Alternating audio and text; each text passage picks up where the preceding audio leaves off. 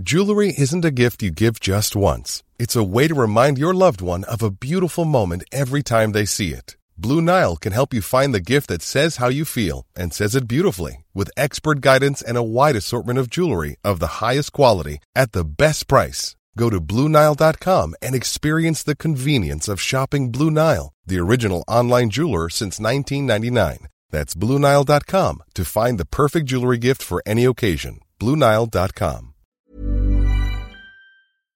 Do you know a student getting ready to go to college?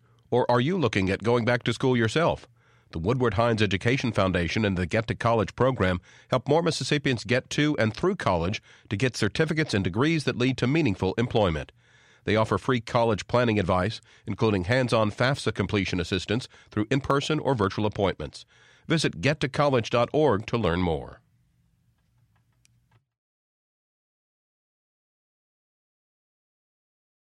Support for Mississippi Edition comes from the Mississippi Museum of Art's presentation of When Modern Was Contemporary, selections from the Roy R. Neuberger collection, from Georgia O'Keeffe to Jackson Pollock. Details at msmuseumart.org. Good morning. It's 8:30. I'm Paul Boger and this is Mississippi Edition on MPB Think Radio. On today's show, we talk with the mayor of Tupelo about the recent killing of an unarmed black man by a police officer there and the fallout of that tragic night. Then some business leaders in the state call for immigration reform. It's really reached a level where, where it's, it's become a detriment to economic development. Businesses can't uh, can't expand. There's restaurants that would like to grow, uh, build in other parts of the state, but the but the staffing issues is really keeping them from doing that. Later, the state of gambling in Mississippi, almost 25 years after it started, and a collection of noir stories from Mississippi in our book club. That's all coming up. This is Mississippi Edition on MPB Think Radio.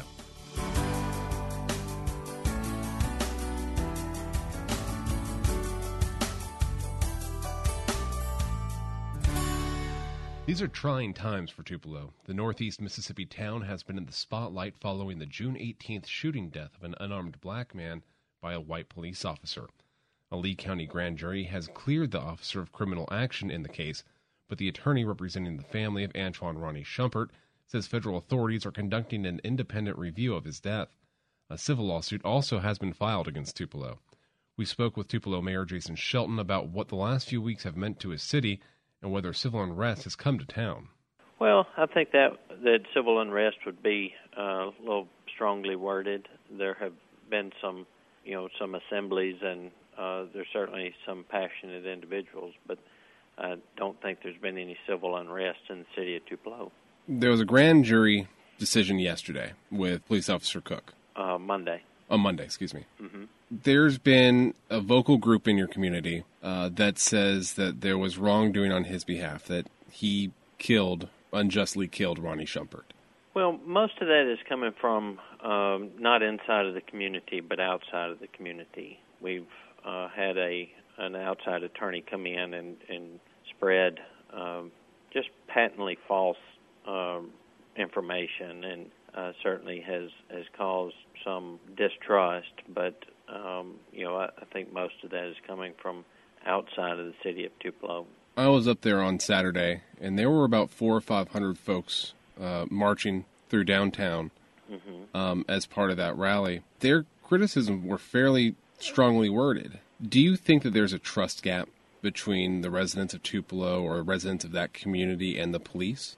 Well, I, I think that it'd be naive to say that there is zero or you know no trust issues. Uh, there certainly um, is, but at the same time, the passion that has been caused over this incident has been the res- result of a very organized campaign of, of disinformation to sensationalize the issue by someone tr- seeking to get a civil settlement out of the city of Tupelo. It's it's been very reckless, you know, attempting to use political pressure on the city of Tupelo to uh, get a civil settlement, and, and I think it's it's just unfortunate that that they've chosen to go about it this way. But what's happening is you have a organized group that is preying upon the very real, heartfelt beliefs of good and innocent people, and it's just unfortunate. You know, we could have a civil conversation about real issues that exist. But unfortunately, you have just the reckless disregard for the truth, and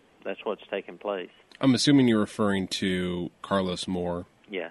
You know, looking at that, do you, you know how how can you in your administration go about doing outreach with the community that feels affected by all of this? Well, that's something that we've been trying to do for a couple years now. We've created out outreach task force uh, that's funded by the Tupelo City Council. Uh, we have been engaging in the, uh, you know, there's these calls for community-oriented policing, and that's something that Tupelo has a very long history of doing, and something that we've continued to do uh, during this administration. Mention the outreach task force. We have, you know, the Plant a Seed program, the Police Athletic League program here, award-winning uh, Police Athletic League uh, here. So, you know, the things that by and large that we're being called upon to do or to enact are already being done. Kind of going back to the the suit and the uh, the investigation, lawyers for Shumpert's family, uh, Carlos Moore, says federal investigators are looking into the case. Is that something that you or your administration or the, the police force is that something you welcome? Absolutely. We have been in contact with federal officials from day one. Uh, we have repeatedly said that the uh, you know the U.S. Attorney's Office, the Department of Justice, the FBI. Um, you know, we welcome them. Uh, what I think gets lost in the mix is that the city of Tupelo can neither make them investigate nor keep them from investigating. Uh, there's some sort of uh, disconnect with how that works. You know, if they feel like they should investigate, they're going to investigate. Uh, we uh, welcome that in Tupelo. We welcome investigation by anyone. You know, the facts are what the facts are. And, you know, again, this out of town attorney coming in and spreading just patently false, sensationalist, reckless claims is what's causing the the discontent. A couple days ago, there was a, a prayer meeting scheduled to kind of take a look at what's going on in the community of Tupelo mm-hmm. right now, um, maybe some of the racial matters that are going on.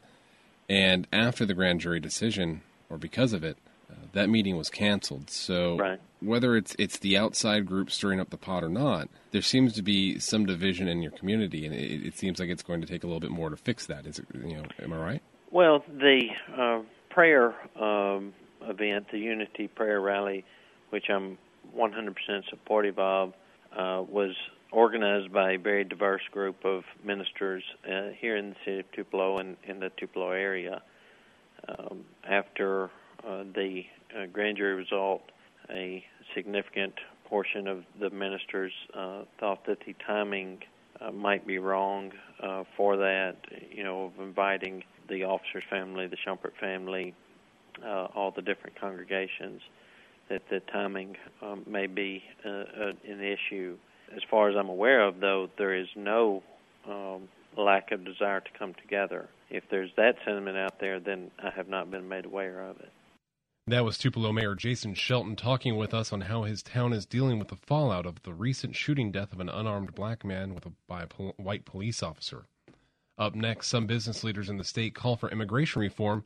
This is Mississippi Edition on MPB Think Radio. The new MPB Public Media app is available now. Watch MPB TV, listen to MPB Think and Music Radio, and stay in the know with MPB News. Search for the MPB Public Media app in the App Store and Google Play stores today. MPB is getting its very own car tag, but first, we need your help. To begin production, we need 300 of you to say yes to the tag. Go to mpbonline.org slash car tag for more information and also to sign up. A portion of the fee goes to help MPB continue to educate, inform, and entertain Mississippians. Thanks for your help, and we'll see you on the road.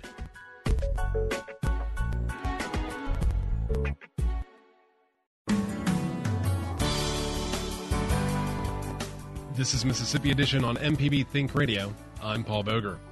Some Mississippi business and political leaders are urging Congress to reform the nation's immigration system.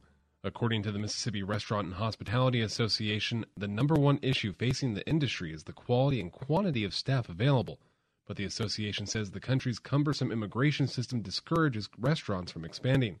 MPB's Desare Frazier spoke with Mike Cashion, director of the association. He tells her the number of Mississippians aged 16 to 24 who often work in the industry isn't growing, and restaurants need immigrant workers.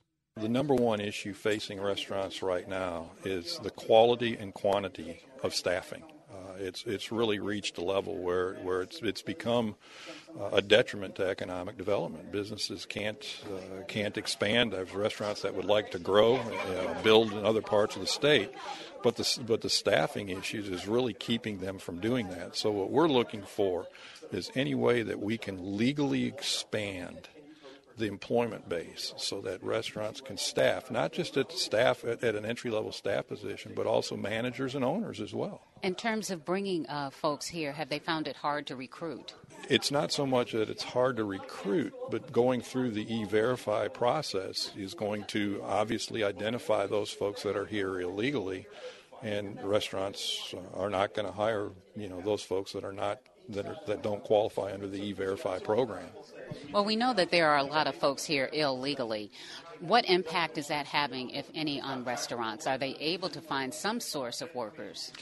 They're finding the traditional source of workers, but that, that, that as the restaurant industry expands and the number of jobs expands, our job growth is not keeping up with the growth of our labor pool. So we're, it's just simple math. We're just not keeping up. Overall, what is Mississippi's restaurant industry like? Uh, we have over 4,300 restaurants generating $4 billion in sales. The average restaurant does about $800,000 in sales, which is not a tremendous amount of volume, operates on a very small profit margin.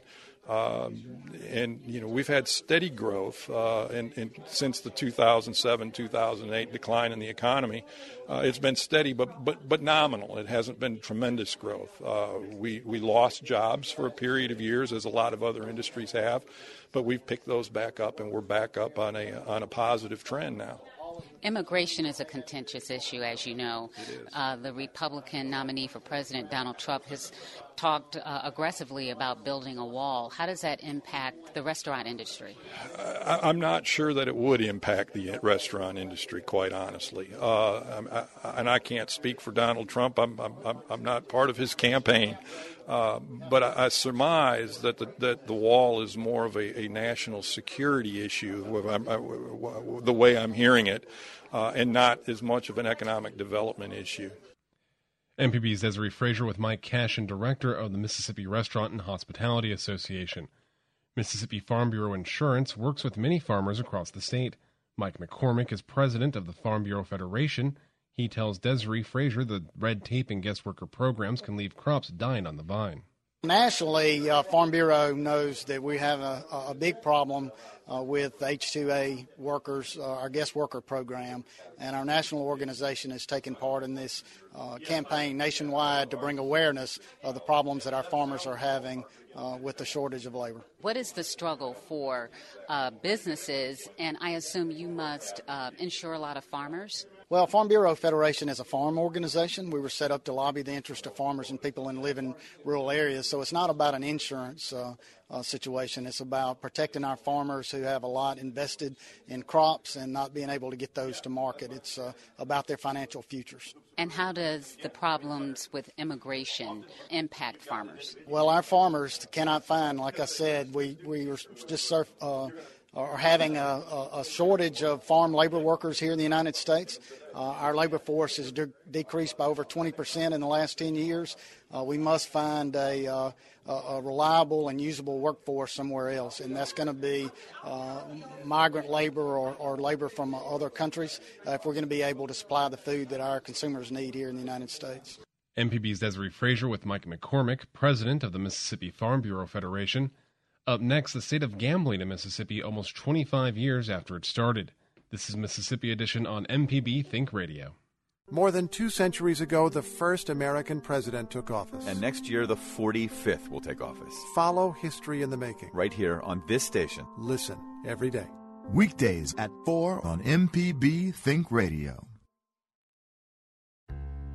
Marathon swimming is a grueling physical test 6.2 miles in open water. You had to be a little weird to want to put yourself through like two hours or more of pain. And Haley Anderson will have to persevere in Rio's notorious polluted waters, an athlete driven to excel later on All Things Considered from NPR News.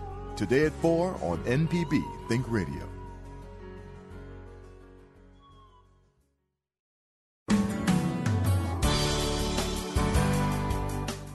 This is Mississippi Edition on MPB Think Radio. I'm Paul Boger. Casinos in Mississippi are set to enter their 25th year of operation, and leaders in the industry are gathering to take stock and prepare for the years ahead. One consensus adaptation is key to success down the road. MPB's Evelina Burnett spoke with Allen Godfrey, head of the State Gaming Commission. He tells her the last quarter century has taken the industry in the state to unexpected places. 25 years ago, I was standing on the boat, the Isle of Capri, uh, in the count room.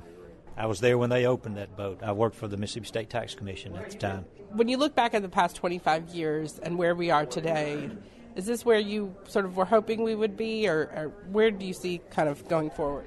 25 years ago, I don't think anybody thought we would be standing right here in, in an IP uh, casino and hotel in such a magnificent structure. I, I, think we were all pleasantly surprised at the um, the crowds that showed up and the market uh, and the industry that has become what, what we are today.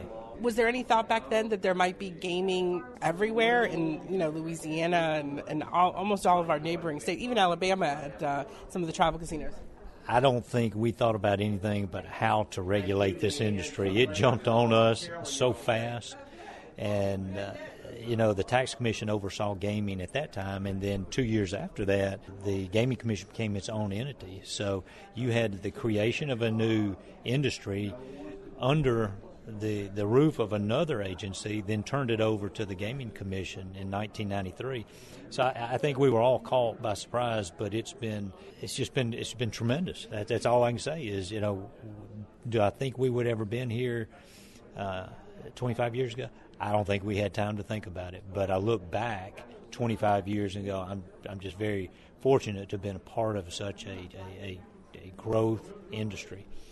So, what are some of the lessons learned, or some things maybe that you wish you had, you or the gaming industry or the gaming regulators had done differently over the past 25 years?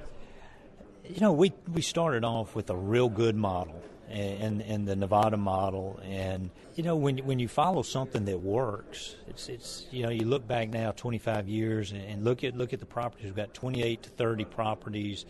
Uh, that's kind of been the average throughout the, those years, 25 years. And, and the properties just continue to reinvest. So I can't say that I would go back and change a lot of anything. I would say so far we've done it right. I think we do need to look ahead to, to try and protect what we've got and predict what's going to happen around us because growth is coming. And how do we maintain what we have? MPB's Evelina Burnett with Allen Godfrey of the Mississippi Gaming Commission. Up next, a collection of noir short stories from Mississippi in our book club. This is Mississippi Edition on MPB Think Radio. 227 years ago, the first U.S. president took office. Next year, the 45th will. Follow history in the making right here on this station. Listen every day. Weekdays at 4 on MPB Think Radio. Your favorite MPB Think Radio shows are now available on your favorite podcast app. So open that app and subscribe to any local program you love, like Everyday Tech. Android does have the most delicious operating system. I found Jelly, is it Jelly Bean? The Gestalt Gardener. What's up? What you got going on? And of course, MPB's Season Pass with myself, Sam Wells, and Jay White. That's my guys, man. So what are you waiting for? Go search and subscribe today.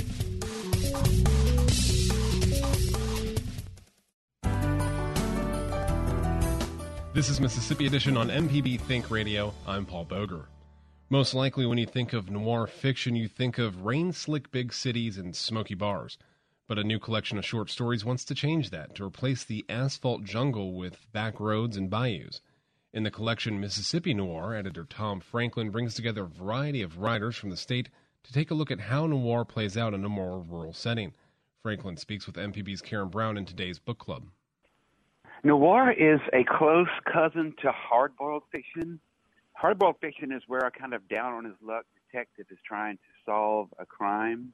So noir, as its cousin, is not about the detective, but it's about a suspect or a victim or, or a perpetrator, even. So it's a darker view of hard boiled. As editor, you're collecting the stories and the author and or the authors. Do you actually edit their work? In some cases, I did. The stories, you know, were written for the book. So I asked the writers to write stories set in Mississippi, and in certain cases, I would say, you know, you're known for this area. Can you write a, a story about this area? And so the writer would, would would say, sure. And in that case, you know, I would get the I'd get the story back, and it would be brand new. No one else would have seen it, so it would need an objective set of eyes on it.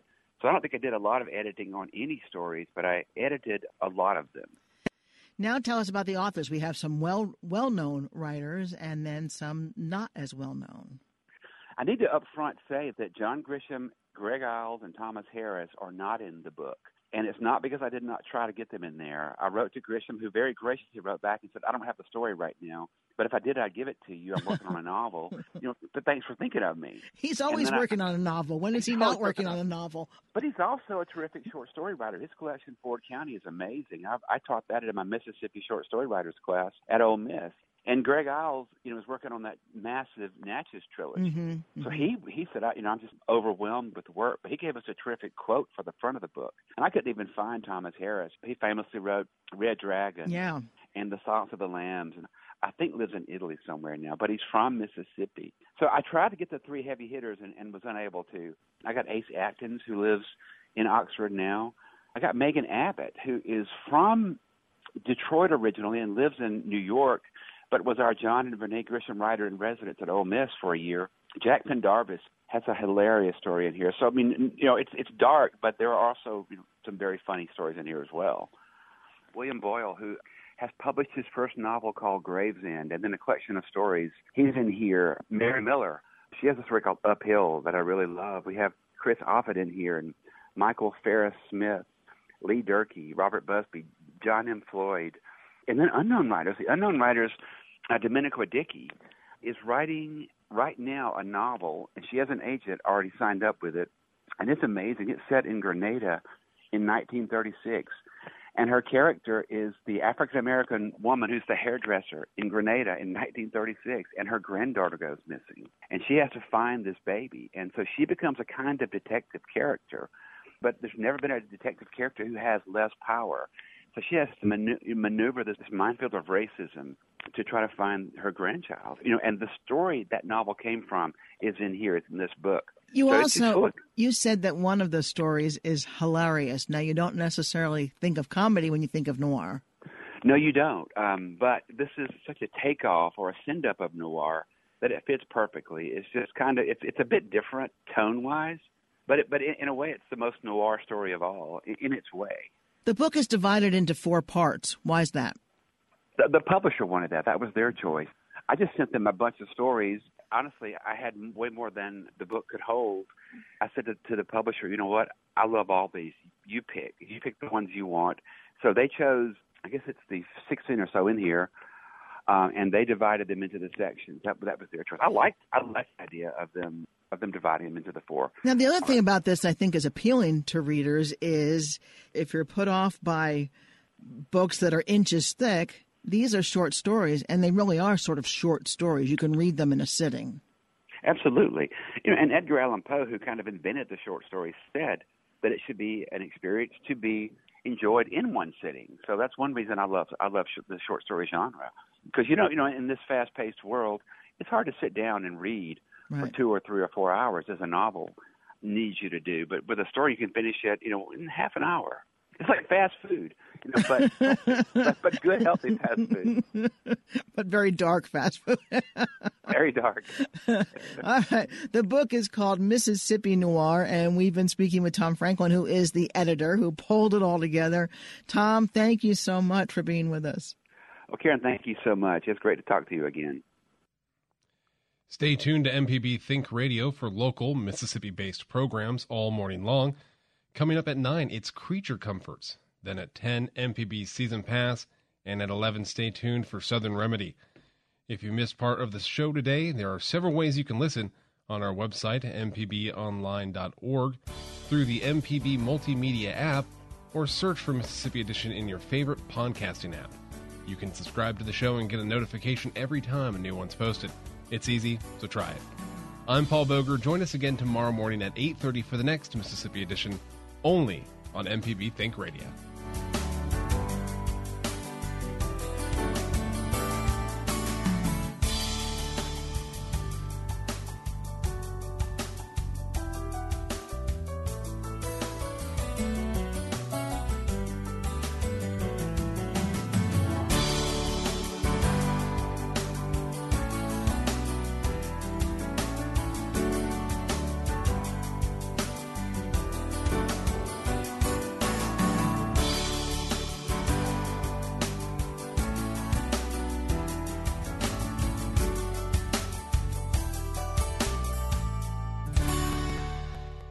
Support for Mississippi Edition comes from the Mississippi Museum of Art's presentation of When Modern Was Contemporary, selections from the Roy R. Neuberger collection, from Georgia O'Keeffe to Jackson Pollock. Details at msmuseumart.org. It's Marketplace Tech for Thursday the 4th. I'm Ben Johnson in New York. A report out this week says that more